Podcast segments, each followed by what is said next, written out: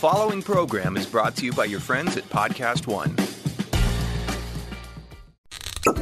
Springtime tips and fun facts from Paul, Kristen, and Dexter at Total Wine and More. Did you know there were over 1 million bubbles in a glass of champagne? Did someone say brunch? Leave the egg hunting to the kids. We'll have even more fine hunting for your brilliant brunch Riesling. Ham's sweet and salty richness pairs perfectly with sweeter wines with bold fruit. How about a juicy Pinot Noir? Whether you're hosting or just bringing the wine, Total Wine and More has you covered with 8,000 wines, 3,000 spirits, and 2,500 beers at always low prices. Cheers! Welcome to the Forbes Sports Money Podcast. I'm your host, Mike Ozanian. On this show, we talk about the business of sports. It's my pleasure today to have as my guest Peter Feigin, the president of the Milwaukee Bucks. Peter, thanks a lot for joining us today. Oh, thanks for having me. So I take it you've been a little bit busy with the new arena. We, we we're transforming the city. We're we're uh, we're we're building a, an arena in the middle of uh, kind of a 30 acre development, and uh, and we're trying to kind of re-energize a, a franchise in the city of Milwaukee that hasn't been kind of alive and awake for a long time. So we're we're doing a lot of fun things. Hey Peter, uh, before we get into the new arena, uh, for those of us, uh, those people listening who may not be familiar with your journey to the Bucks and what you're currently up to. Uh, bring us up to speed. How did you end up with the Bucks and get involved with what you're doing right now as president of the NBA team? So I'll, I'll give a long journey in, in as quick as I can. I um, I got out of school, went into you know what I call the the entertainment service business in Six Flags theme parks at the time when Bob Pittman was running the, the theme parks for Time Warner. Loved that business, thought it was great, learned more on the sales and marketing side than you can imagine. Went from Six Flags to Madison Square Garden, where I was hired by Ernie Grunfeld and eventually went on to run marketing um, there. Then I took a, um, a break from sports and entertainment and retail and went on to work at Marquis Jet, which was later bought by NetJets um, I, I ran Marquis and, and took them through the acquisition with NetJets, which was a Berkshire Hathaway company, kind of in the, in the um, I call that the luxury service business, the ultimate luxury service business in private aviation. Uh, during that time, um, while I was at Marquis, I, I certainly started to network and, and get around. My I have an identical twin brother who is in New York City who happens to run a high school, and at that high school, all of Marc Lasry and Wes Edens' kids attended, and uh, he taught them and kind of uh, got them, mentored them through school.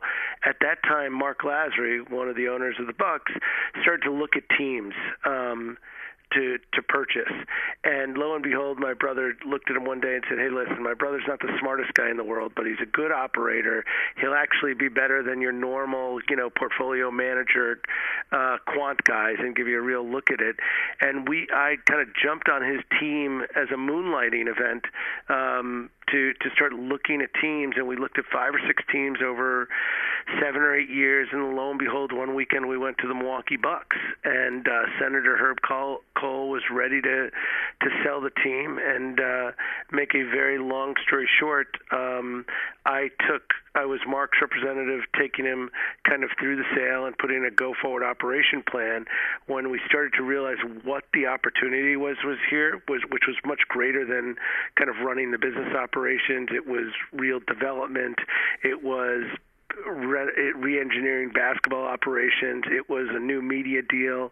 It was all the things that happen, you know, over a long period of time in one condensed, you know, probably three to five year period. I, I just thought it was the opportunity of a lifetime. And uh, Marc Wes and Jamie Dinan, who came in at the end to be the third partner, uh, hired me to kind of give me the greatest opportunity in the world.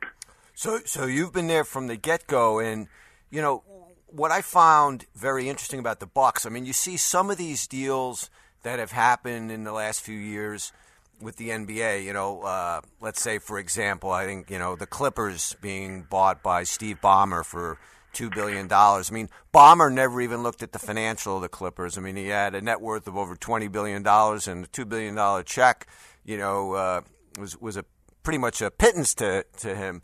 You know, different case, and of course the Clippers being in L.A., huge market everything was set in place. You know, their their tenants in the Staples Center, uh, new building, uh, or or one of the more lucrative buildings, I should say. It, the situation in Milwaukee probably the exact opposite. You know, one of the smaller NBA markets uh, was not a good arena situation at the time, and uh, you know the big challenges were there for the new owners of the Bucks when they came in. I think it was what was it, about two years ago the team was bought, something like that. A little bit over three years ago. Three already. Wow. In the, in the summer of fourteen. And uh, you know, obviously the the new owners, Wall Street guys uh, really good with finance. So they uh, must have seen some potential there to get some big upside uh, on on what they were paying. And and I believe uh, the uh, new arena deal was sort of uh, included in the purchase. In other words, part of the purchase price was for the new arena, and the outgoing owner Senator Kohl was going to contribute, I think, about $100 million to the new arena. So that the new arena was really front and center to the team, the purchase of the team, and moving forward uh, for the new owners. Yeah, make no mistake. The, the arena was you, we were either going to we were either going to we were either going to construct a new arena or like legally have to sell the team and somebody would buy it and move the team. If if the uh, if the state, the county, and the city hadn't agreed to help us finance the arena. So part and parcel of, of the agreement between Wes and Marc and Jamie and Senator Kohl were we would keep this team in Milwaukee, and it's one of the reasons Senator Kohl wanted to sell it um, to these guys because they gave a promissory note and they contractually signed that they would they would keep the team, and if we couldn't keep the team in Milwaukee, we'd actually have to have to sell the team. So I don't know if too many people know that. And then of course Senator Kohl contributed 100 million dollars, you know, to the new arena, which is which is a rarity in uh, in the time. So this was really kind of and and these guys, which you mentioned, you know, are finance because this is kind of the new era of NBA owners. So they really wanted to look at this, rip it down to the studs, and use it as a startup and uh, and build all the process and organization from the ground up. Um, and make no mistake, it was a very distressed asset. You know, we bought this team at 550 million dollars, um, and then as you mentioned, Steve Ballmer two weeks later buys the Clippers for two billion dollars. So you can imagine your enterprise value overnight. You know, gets a nice smile. Peter, what in the heck is it like starting from point zero to, and going ahead and building a new arena? And you know, what sort of were you looking at? What were your options? And how did you get to the point where you said, you know what, this is the decision we're going to make, the direction, even terms of uh, the development around the arena? It, you know, it kind of it kind of all starts with the vision, which really comes from which really comes from the owner. You know, it, the owners in a big way. Hey, listen, kind of on an urban planning, on a on a catalyst as the arena, what the mix of retail, commercial, and everything else, as well as the culture of the team. You know, so you take the vision, you really you really kind of come up with the your plan. And then what we do here is like we define what success is on everything. So we kind of get everybody involved. And before we do anything, it's it's really like what is success down to down to what do we want the design of our training center to look like and function, and what does it do to how much revenue you know are we EBITDAing on certain on certain lines of business to get it done. So you know there's there's the vision, and then it really gets down to the process and the execution and the deliverable, and that's really kind of the genius of, of, of these owners and kind of having such a financial background is they've got a touch and feel for the customer, which it's all about, and the players and the coaches and the employees, but really it's a business. So how do you start here and end up there? And that's really kind of what the challenge is. In terms of the corporate market there and and the uh, potential for sponsorship, I mean, you you know, coming from Madison Square Garden, you know, uh, where you had been a few years before, the uh, biggest market in the NBA to the Bucks. How did you go about uh, looking at the sponsorship landscape to the point we were able to build out and find, you know, the four founding partners that you have, uh, and and be able to strike deals with them? Well, it's a much longer journey than I thought it would be. I mean, we really had to create equity and value, which did not exist. So we were the small market team who basically kind of gave away the product. There is a decent corporate culture, you know, here in Milwaukee, literally, you know, 85 miles away from Chicago, as well as, you know, NBA teams are becoming national and international, you know, brands. I mean, we really had to put a value proposition together and kind of shock the system of all of our existing sponsors as well as any new prospects that we were not not, you know, kind of the bargain basement, you know, answer to to the NBA, and that was a cultural, you know, big change that that that took time and took us time to build our audience, time to build the equity, the relationships, to really change it. I mean, timing is everything, and we had these three seasons to really bridge into a new arena. Um, next year to really get us. So we are like a competitive market NBA team going into this new arena on ticket sales and revenue, on partnerships as well as activation uh, around the team. And we're taking a quick break. The Forbes Sports Money podcast is brought to you by Lifelock. Is your personal info for sale on the dark web? Monitoring your credit card can't show you, but Lifelock sees a wide range of threats to your identity. If something happens, US based specialists can work to fix it. Go to lifelock.com, use promo code Forbes, and save 10%. Well, I'm looking at you got you got Johnson Controls, BMO Harris Bank, Froedtert, and the Medical College uh, as your four uh, founding sponsors, uh, along with I guess uh, Miller Coors is, is one of them as well. Um, how were we able to uh, I don't want to say sell them, but what was it about the new arena that attracted them uh, to being a founding uh, partner?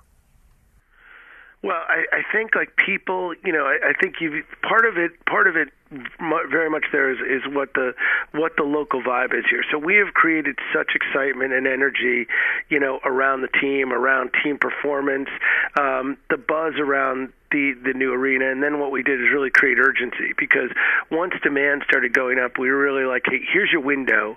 You know you've got to get in. And we started very early with with dozens of prospects on aligning interests. You know, how can you reimagine the way you partner with an NBA team, the way you leverage media, the way you leverage digital, and and how great what great partners we are to be in. So we've spent a lot of time kind of looking. We've got like we've got probably the next three or four months some more announcements on founding partners, and then hopefully sooner versus later on a naming rights partner, and really you know, our goal is to leverage, you know, our value in a big way and not be considered, you know, a very small market, you know, um, decision.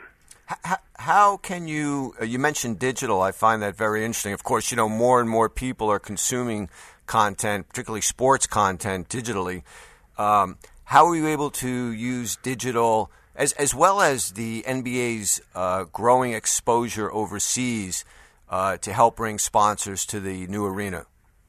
Well, think of some of the facts, Mike. Like you know, what's happening here is 50% of our digital audience, which is which literally grows every month, and the NBA is kind of on a growth pattern that is just fantastic. Comes from outside the United States. You know, about 60% of our social media, you know, people who actually engage with us and talk, are outside the United States. A lot of that uh, centered in China in a big way. Um, and then, you know, we have three million fans, you know, following following our game clips, you know, alone in video views in China. Not to mention when we're on a 10 cent broadcast in China, there are 10 million people watching the game. Um, you know, which is a, l- a little bit greater audience than your 30 or 50 thousand, you know, in Milwaukee. So what you've done is you've really translated you know this localized business into like an international business overnight. And and that's the kind of value prop that we've got to get out and kind of sell. That's like how valuable a a jersey patch is. That's how valuable courtside signage is. It's it's really hundreds of millions of impressions that are no longer contained in the continental US that's great. By the way did you say when we were just getting started um, that you guys also recently did a, a, new local TV deal, or were you referring to the new national deal for the NBA? No, we're in the middle of uh, we are in the middle of negotiating like what our local what our local media rights uh, package will be after this season. And we know those deals have been, uh, I think, on average, the last seven or eight of those deals over the last year and a half uh, have been increasing at a better than a two times rate. So uh, uh, that that should be uh, another boost for the team. Hey, listen, before we get into too many uh, uh, financial numbers here, uh, perhaps you know you're talking about the team and how it's been playing. Talk about an undervalued asset. The team wasn't that good before you guys came in. It's a hot team right now. Tell me about the impact of the Greek Freak, who's probably the best young player to come along in the NBA since LeBron. So I'd, I'd love to take credit. Funny you mentioned you know marketing at Madison Square Garden. I used to tell people like, listen, if you can't fill Madison Square Garden with 18 million people, like you're inept. You know, it's like I should have never been given a mo- you know a medal for marketing at Madison Square Garden because of like what you have and the difference of marketing in a market like Milwaukee is, you know, you don't have you don't have the fan base. You know, we've got a, you know we've got a state with 5.5 million people. You know, you've got to you've got to engage and value and and treat and treat every fan, you know, in in you know at the highest value because uh, there's not another bucket of 17 million of them to to go out to if you lose one of them. You know, we went out three years ago, and, and much like you would think on an organized plan, we said, here it is. We're going to block and tackle. We're going to we're going to win the city of Milwaukee. We're going to win the state of Wisconsin. We're going to take the Midwest. Then we're going to take the country. Then we're going to take the world. I mean, literally, that's the way we think. So we're like, okay, we've got it. Here are the things that we're going to do. Here's the things we're going to do communication-wise, digital, broadcast. Then all of a sudden, the Giannis effect happens which by the way there's no way anybody you're talking to a guy that would love to take credit for it but nobody nobody could have imagined you know kind of what the difference of 12 months is to it so Giannis has literally turned that on its side like our international recognition overnight in such a short period of time has just exploded. Giannis has become Giannis will be a top five jersey, I'm sure, when the jersey results come oh, out. Oh man, is, Nike just signed a huge deal with him, and I mean, you're talking about a guy who's like what six eleven and, and, can hand plays point guard basically. And I think he takes five strides. he, as I tell people on the other side, because I let I don't I don't bother Jason Kidd or the basketball guys too much. He's six eleven. He's the funniest, smartest, nicest guy you could ever imagine. The most intense worker. All he wants to do is play basketball. We literally have to rip this kid off the court, like not to not to overtrain. You know, like we want to. You you couldn't have a better problem. You know, than all of his all of his focuses, and he's a, he's the greatest teammate. He's becoming a leader. I mean, he's 22 years old. I mean, I think uh, you know when I when I talk to people and and let them realize, you know, how old these kids are um, you know that a lot of a lot of normal kids are just getting out of college, you know, and uh, living alone for the first time. You know, Giannis is heading the charge to be superstar in the NBA. Yeah, I mean, I, I see some parallels uh, to Giannis and the Bucks and, and what he is in the NBA. A little bit to kind of like Aaron Judge and what he meant to the Yankees in baseball this year. You know, not just in terms of talent, but as you mentioned, personality. I, I don't even know if if people realize what that does to the brand of the team. You know, how much that helps. Well, you know, I was talking to a group of people yesterday, and I just said, "Hey, let's just a group of called Visit Milwaukee." So the tourism group um, that that goes. I said, "Guys, we we just had the most valuable commercial we ever had. Our last game was on Tencent. Did a little bit over 11 million people around China. I don't think we could have ever bought that media buy. And by the way, for three straight hours, the word Milwaukee." Was was playing, you know, on our jerseys. You know, a big reason for that is, you know, the Giannis effect. You know, he is he is who people want to watch. He is changing the dynamic of the game and certainly the dynamic of the team. Peter, how much has, if it has at all, I just I'm going back to, you know, uh, uh, let's say when you were at the Knicks and and even before that, um, the economics, of course, of pro sports has gotten so much bi- bigger, you know, uh, of course, in the NBA in particular. How much more important has the uh, performance of the team and, and in particular, the uh, personalities and performance of stars been in terms of the ability of guys like you to leverage that into generating revenue at the arena, you know, outside of, let's say, basic ticket sales? Listen, I think there are great examples of some NBA teams in larger markets that just haven't won in a long time and have still sustained like a very strong business uh, kind of model, and uh, and that is a tough. You can do that in a large market, you know, because because of the population base and and the spend and what you have on um, where where where demand is in a, in a small market. Um, you know, our our ability, we have to go out, and our owners our owners have like two objectives. One is to win an NBA championship. So that answers your question. Number one is like we have the objective to win on the court. So we need to win to be successful. I mean, the market won't sustain. You know, we had kind of apathy with this team and and kind of no winning for you know close to seven to eight years, that that was a big problem. We we we had a ton of attrition, you know, of our fan base in a big way, and uh, and winning winning is the accelerant. So you have to have a very strong base, a very strong foundation, and you build that all to win. Because once you start the bandwagon, folks, and once you start, you know, the awareness, if you've got the strong foundation, you know, Golden State is the greatest example of it ever. You know I don't think people, you know, look at Golden State six years ago. They should. Right. You know, Golden State was that classic, you know, kind of podunk afterthought NBA city, and you know, Golden State is so well managed, so well set up for success. Uh, they win, and they are the poster team for the NBA and for basketball. Do you guys make the Eric Bledsoe trade uh, uh, without this new arena? In other words, I mean, you know, you gave up uh, I think it was uh, besides Greg uh, Monroe, you gave up a first round pick, I think, in 2018 and a second in 2019. I mean, Bledsoe's worked out great since since coming over. And, undefeated, and, undefeated, Michael. Right? I mean, I mean, the, the Bledsoe era is undefeated. do, do, do, do, you do you make that do you make that move without this new arena?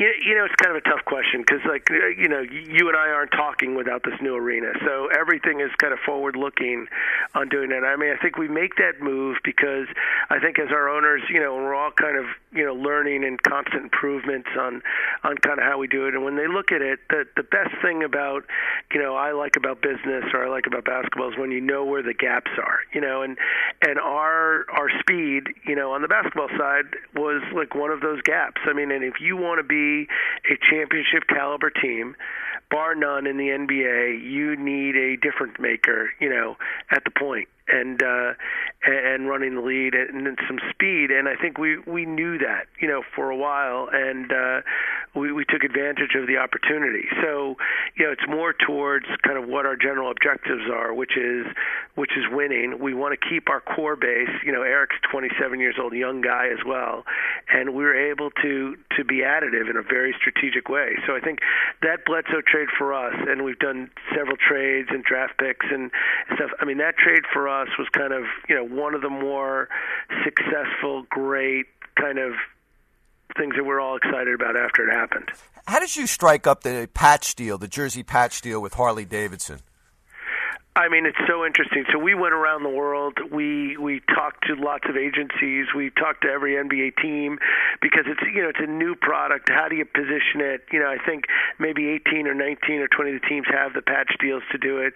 And as you would imagine, literally we're we're we're at a meeting at in in a Milwaukee CEO forum and listening to the CEO of Harley Davidson talk about how they have to re-engineer their customer base, how they've got to be more diverse, how they've got to expand in China how I mean, every little piece and element they were talking were bullet points in our in our presentation for selling patch rights. And literally our head of business development grabbed him after the uh after the presentation and and said listen we should talk because we've got we've got a deal that certainly is international, certainly is impression bound, and boy, the alignment would just be unbelievable. And that's the way that marriage kind of happened, which is incredible. And they are a phenomenal, you know, Milwaukee heritage brand. They have invested um, a lot of capital in in re-engineering themselves, you know, for the next generation. And the NBA is an unbelievable platform for them to do that on. Yeah, I, I, I, see it as uh, as a former guy who owned a motorcycle, though I didn't own a Harley. Uh, for th- for them, for Harley, in order to uh, expand or reinvigorate their demographics, a younger audience, the type of audience that comes to a uh, Bucks game, uh, once they're aware of that, you know, I, to me, it would seem like a very smart deal for them. You know, I it's just in my mind as these patch deals were starting to increase through the NBA. You know, you're looking at teams, and I'm thinking, you know, Milwaukee. Okay, you know, beer is big in Milwaukee. Uh, Miller, you know, Harley Davidson was the furthest furthest thing from my mind. You know, so I was like, I got to ask Peter about this one. You know, how did that come about? That's yeah, it was it was was great. Listen, like the, I mean, the interesting thing is, we we kind of when we when we acquired the team, Harley had always been a sponsor, and they'd kind of gone dormant, you know, for for a while. So this was a fun rebirth, and uh, and and there's a real awakening, you know, and, and rebirth for for the city of Milwaukee at the same time. So having two, you know, corporate partners come together is a big message too locally. Now, these patch deals, my understanding correct that the revenue from those deals that teams get are they shared equally among all the teams in the NBA?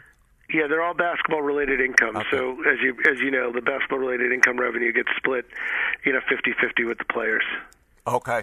And of course, the creme de la creme is going to be the naming rights to the new arena.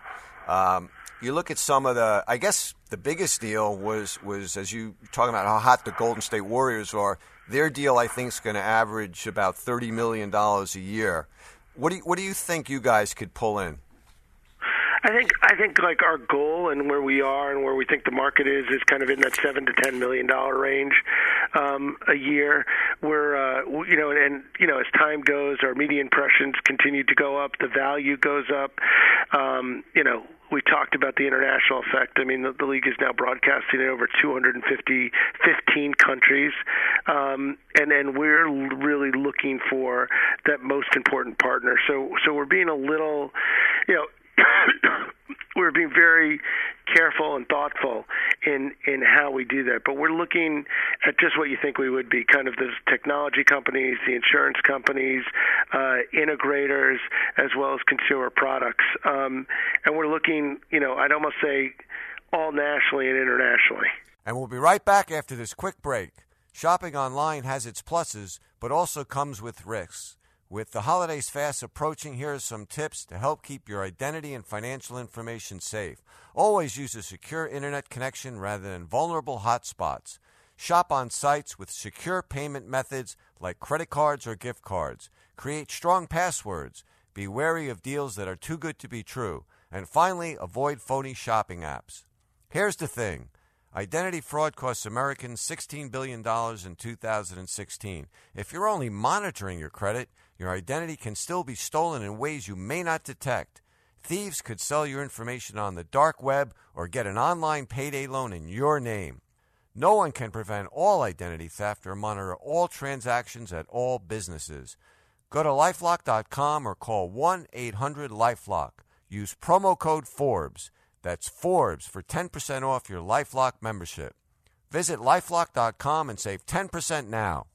Now on Podcast One Sports, it's a family affair on Attack Each Day, the Harbaugh's podcast. We're going to attack this day with an enthusiasm unknown to mankind. Hear incredible stories on Sound of Success, the Dick Enberg podcast. Oh my. And guess who's talking America's favorite basketball team? Hey, it's Jay Mohr, and it is time for America's Lakers podcast. Listen on Apple Podcasts, the new Podcast One app, and where else, Jay? PodcastOne.com. Sports.com.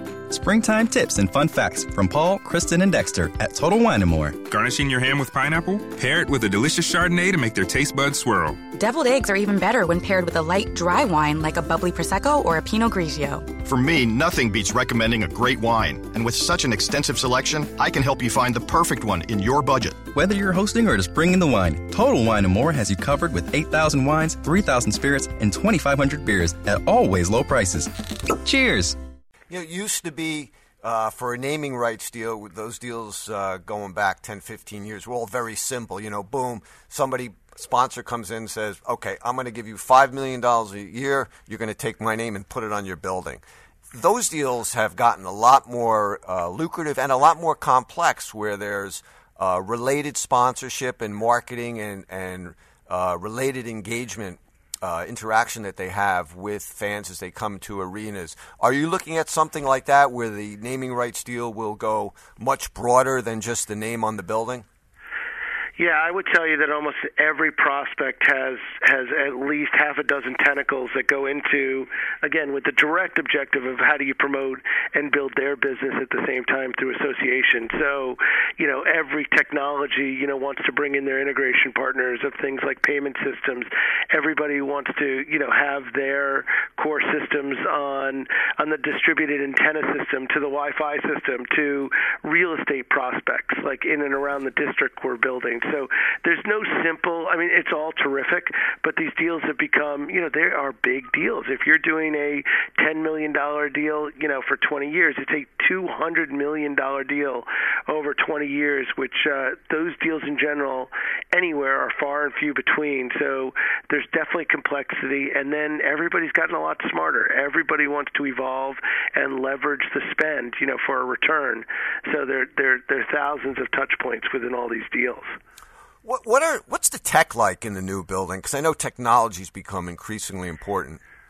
So it's funny. We did a lot of qualitative and quantitative research on like what the market, you know, really liked. We got a we got in depth, unbelievable direction on food and beverage, and then on tech, it kind of it's important, but not one of the driving forces. Even though there's kind of a building millennial, you know, force. But tech for us is is all about direct to consumer and easy to consumer. So how does somebody navigate the building? How does somebody shop?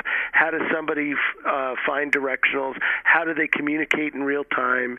Now, what's happening, of course, is second screen. You know, so you know, simply, you know, and and we took best practices from Sacramento, from Orlando, from Brooklyn, everybody that built an arena. You know, Leslie, we kind of and everybody, you know, for our business in the NBA, we're not necessarily competitive off the court, team by team. So we really do kind of leverage best practices.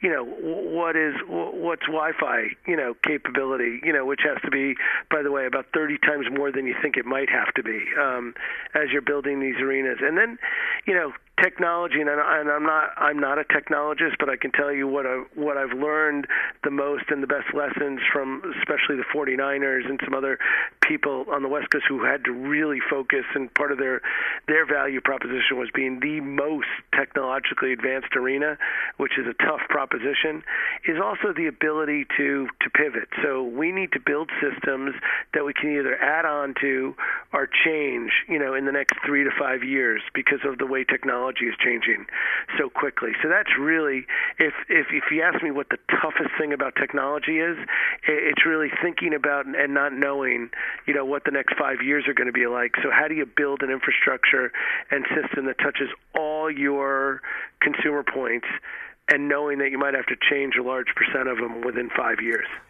How important is it uh, to be able to, uh, for lack of a better word, gather the data of your consumers, of those people that come into the arena. So Mike Ozanian's going to a Bucks game, and on my smartphone, you know, I want to be able to know where what I can access. You know, my preference is hot dogs. Where's the best place from my seat to get a hot dog? Uh, any other spending habits that I have, and be able to use that, and then in use that data because big data is becoming increasingly important now in sports to be able to both work with your sponsors and then give me feedback to tell me where it is that I could have my best experience in your arena. You got it. So, so the answer is how do you customize the experience in the best way to treat somebody so that they have a great time when they're there and they want to come back? And part of that is talking to them directly, finding out their likes and dislikes, which becomes easier and easier as you're able to track their transactions, as you're able to track their their purchases on retail, on food, when they post their tickets on the secondary market, what games that they attend and don't attend, where they park, what time they get to parking, uh, do they eat dinner at the arena or do they not eat dinner, and all those things allow you to almost assist in in allowing you know for the simplest form of what your offer in parking that night is. You know, if we can direct you to an easier place, what are the specials going on? Beacons around the arena that basically say, we know you have, Mike, I know you have three kids. By the way, here is the holiday special at the retail store for kids' clothes. You know, it's getting down to that finite people. And then for us, you know, it's almost big, big data is the, is almost the problem. Like there's too much of it. So I kind of implore to our guys internally is like, let's start with the answer. What do we want to get out of it? Because we certainly have enough data points now to grab what we want out of it. Um, so the real key is is the is the insights. How do we how do we use the data in a really smart way? And the answer is to build the business all the time, enhance the experience, and build the business in a big way. Peter, tell me a little bit about what the uh, the, the 30 acre development downtown is is going to be like. Uh, and and how it's the arena is sort of going to be the centerpiece of that. The two are going to be tied together.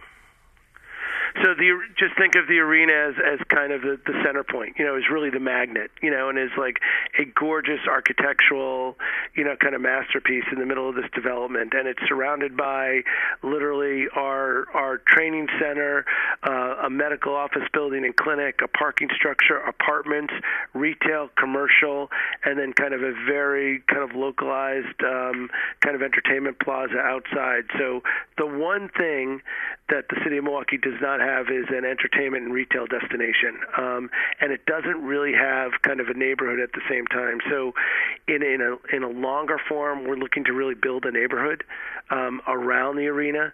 We want to make it uh, accommodating for office buildings. We need residential. We're building density, you know, around it, and then we have this this incredible opportunity to kind of create destinations in and around the arena that just don't exist in the city of Milwaukee.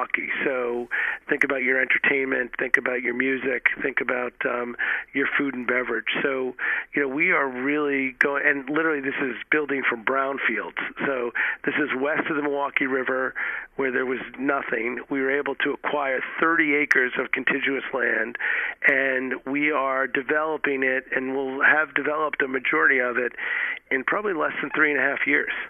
What's the what do you estimate as the total cost of the development, excluding the arena of this development? And it sounds to me what you're saying also is that the owners of the team are putting uh, some of their money into this development. Is that true?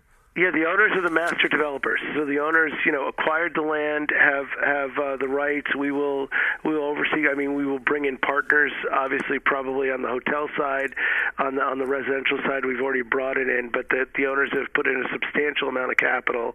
You know, outside of the arena, you know, you're looking at you know probably a billion dollars. Wow. You know, of infrastructure and building.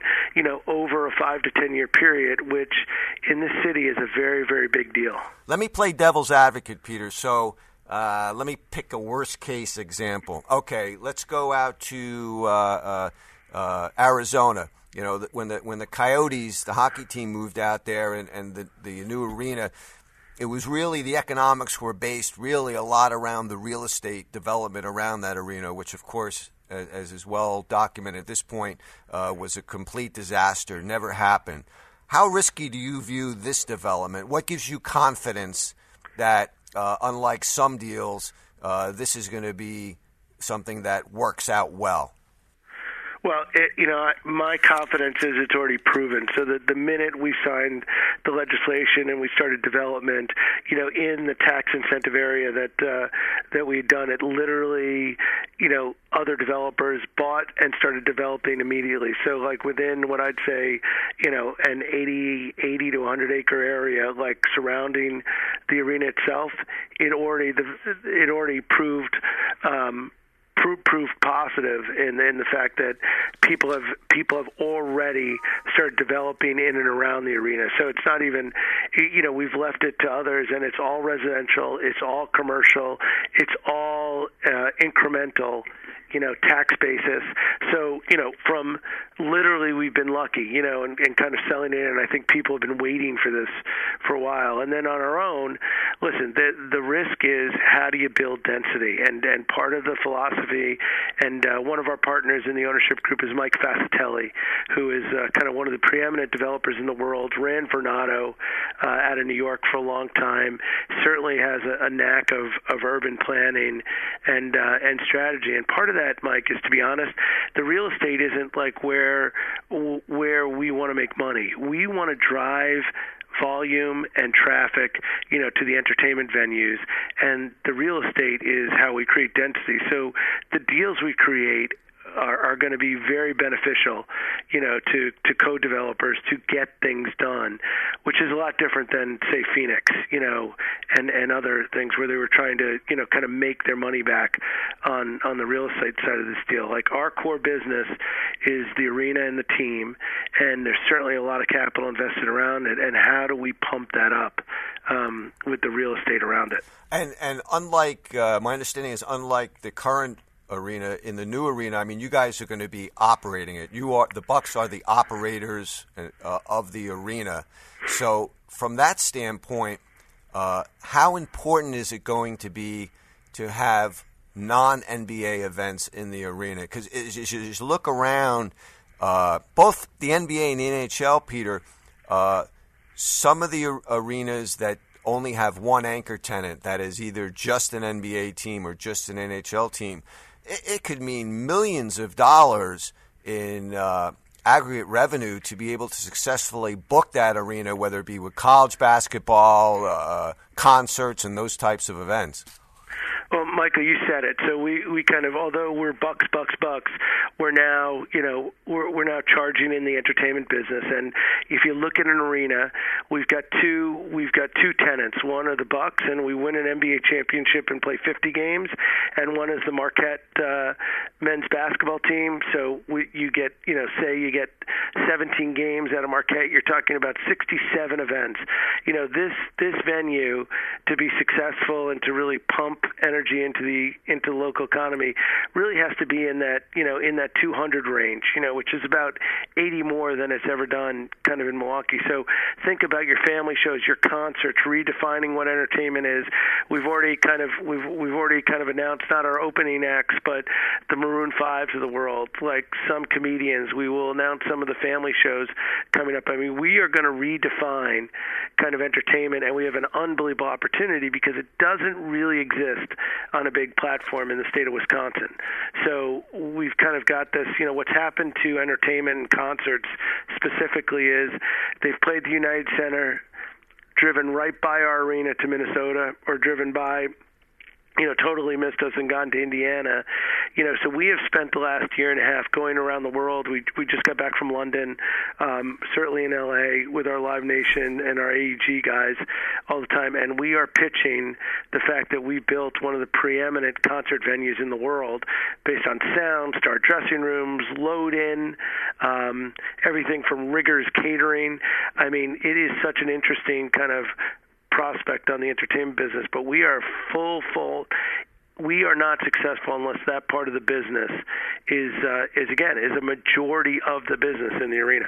And two other things that I've seen uh, uh, certain arenas do that seem to be two of the newer things, um, which I haven't gotten into yet, but e, uh, esports, which is a hot ticket now, and, and arenas are putting in esports that seem to do very well, and drone racing of all things, which, which seems to be happening. Have you looked into those two at all? Yeah, so we are we're in the esports business. We um, we we have started. We've got an NBA 2K team the league is launching um, in the first quarter of next year. We are creating a venue out in our plaza that'll actually have um, esports uh, lounges uh, to play in, and uh, our arena. We obviously want to be a destination for tournaments. So it is a real thing. You know, I'm sure you've talked about esports on your shows before.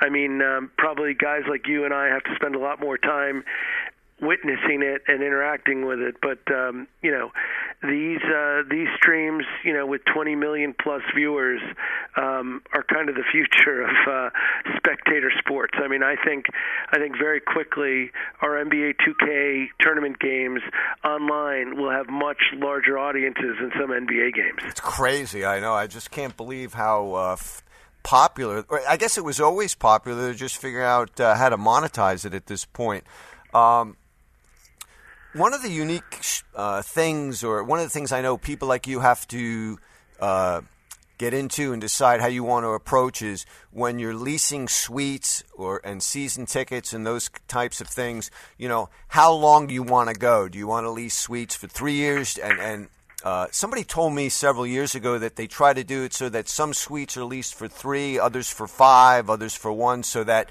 they all don't renew at the same time. Uh, what's been your strategy there, and, and how is that going for the new arena?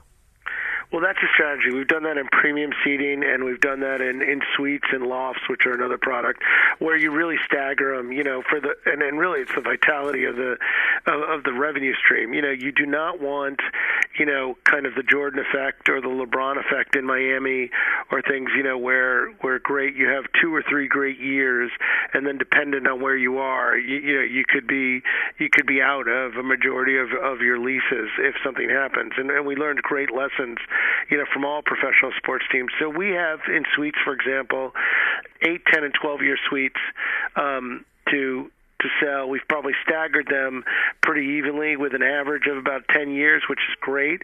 But um, it really gives us the ability. Um, in a in a in a good way to, to, to at least be able to forecast the business. What's the uh, demand for uh, tickets in the new arena? It's been great. So we sold more. We sold a little bit over 2,500 new season tickets uh, for this season. Over 95% of those are bridge tickets into into next uh, into the new arena. Our hope is to have a base of 10,000 um, season ticket holders in the new arena, which would put us kind of right in that top um, 25% of the league um, of season ticket bases. So there's been great demand. And listen, like you said earlier in the conversation, you know the winning effect, you know, will only accelerate that. Yeah, absolutely. I mean, you see that throughout. Um, just for there's been so much uh, written about the new arena. Uh, just to set the record straight, what's the financing breakdown of the new arena in terms of where the money's coming from? So Senator Kohl, you know, ownership, including Senator Kohl, is 250 million, and then it's 250 million of public. All right, and I have two more questions for you because I know Sure. you're busier than heck, and I, I promise I'll let you go. The first one is, at the end of the day, when when this is done, uh, and I and I realize there's no way to have a precise number on this, but ballpark number, how much added revenue could this the new arena mean incrementally uh, for the Bucks as opposed to where you're currently playing? Well, I'll answer that. I mean, I, I think the arena gives us the ability, and, and you know NBA finances and team finances. The the arena gives us ability to have a very healthy, positive cash flow business, you know, associated with our team. And when you're competing in a small market like Milwaukee, that is a tremendous benefit, you know, to have to have additional revenues um, to offset. So, I mean, we we think the arena, you know, when you, again you talk about the prospect of, of kind of where we would go ownership wise and it, you know how this all started if if if you didn't have the ability to to uh own and manage um the arena revenue you would you, you wouldn't be able to operate an NBA team And I should remind listeners, this is going to open next season, right? 2018-19 season. right All right. Here's the most important question, Peter. When it opens, are you going to invite me out there? You're invited. Well, I think you're. you're I think I, I. I've never heard someone talk so nicely about by Barry Baum or head of communications in the whole world. So I think you two must have a, an admiration club. He was like, uh, we we talked about you yesterday for a long. We'd love to have you Yeah, out but- for the opening. We'd love to have you before the opening so you can actually see it. You can see it prior to its its full completion. Barry's a good man. He's, uh, of course, I knew him through being uh, media relations for the Brooklyn Nets for uh, many years, and I really please tell him I said thank you for hooking us up for this podcast. And Peter, as I expected and knew you would, you were fantastic. Uh, a lot of insight here that I'm sure our listeners uh, will really get a lot out of. And I wish you all the best. I'm sure you, there's going to be a lot of success out there in Milwaukee for years to come. Well, great. Thank you very much. We really appreciate the time, Michael. Thank you. That's it for this episode of Forbes Sports Money. Thanks for listening. If you want to get in touch with a comment or question, please email us at sportsmoney at podcast1.com. That's O-N-E dot com.